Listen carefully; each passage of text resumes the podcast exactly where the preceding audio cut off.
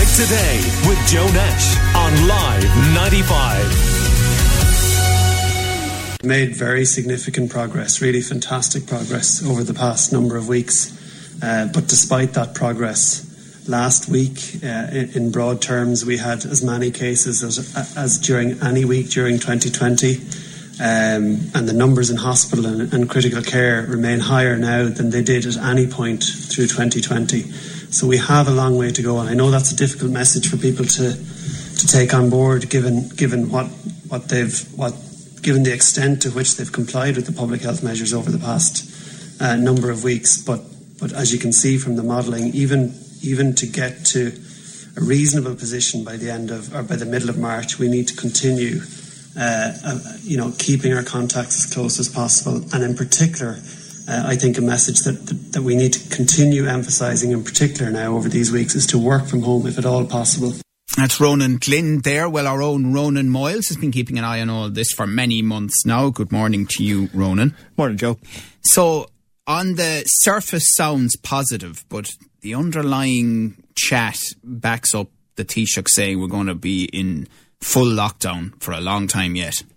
Yeah, I think um, it's been, uh, I have to say, a particularly difficult couple of days for people, and particularly since uh, Micheál Martin made his comments yesterday. What were those comments that he said that uh, essentially we will be under very um, heavy lockdown restrictions until at least Easter? And I think that caught a lot of people. I don't think people realise when Easter was this year. Easter's the first weekend of April.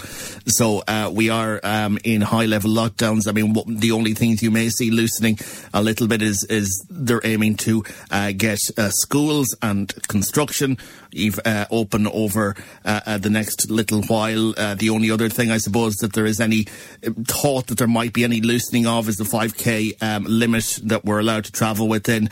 Um, the Taoiseach said that they will look into that issue and be examining that issue, and they'll look to um, perhaps have a look at that. And by maybe the February the 20th that week, they'll make a decision on that. But apart from that, there's not going to be any loosening loosening of these restrictions for a good while yet. Right. Listen, as the ultimate romantic yourself, I know you'll be very disappointed about Valentine's Day being in lockdown, which it wasn't last year. Um, then we know St. Patrick's, um, that'll be another thing. Then Easter.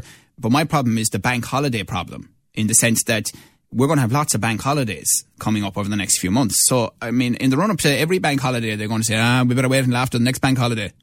Could this be June like? It could very well be June. It got, like it's, it's impossible to know when it's going to be, Joe. I mean, at the end of the day, they're not really giving any. I, I think we discussed this before that they don't really want to heighten expectations. They heightened expectations over Christmas. They gave people that meaningful Christmas, and unfortunately, we're in a, a position now that's partly as a result of that. Uh, like it's very hard to know. You, you know, you heard Ronan Glynn say that things are generally going in the right direction, and, and they seem quite cheery. But even he is being cautious, as he always is, about look it's it's still coming from a very high level. Um, I, am at this stage load because every time I come on here, I seem to be in a different mood about this. I think I think that represents all of us. Yeah, so at least I'm reflecting, hopefully, the, the mood of the nation. come yeah, on, that's right. Back, back and forth. Yeah, uh, and, and like you mentioned, and I, and I, will say it. Like I mean, it's, it's it's difficult for everyone. I mean, one of the questions you had in your on your Facebook there was about having to spend Valentine's Day apart from partners. I, I remember that position. Like I mean, that's tough. That's not easy. No, it's and, not you easy. know, and and you know, so so everyone's uh, going through it. So I hope that when, I come on here and I, I, try to be and I seem downbeat, I'm not being. I'm trying to find the positives in it. But this week, as I say, I think for a lot of people has been very very tough. Yeah, it it also seems that you know they have a particular concern about the dominant strain being the UK strain, more trans- transmissible, um, and a suggestion, although I don't think the data quite backs this up yet that people are getting sicker and younger people are um, getting sicker. As a consequence, this talk of by the end of this month, two to 400 cases a day, that unfortunately will be way too high for them to open up. Um, you know, then they're saying maybe yeah. by the 15th of March, we might have between one and 300 cases a day. But they still seem to be flagging that won't be enough.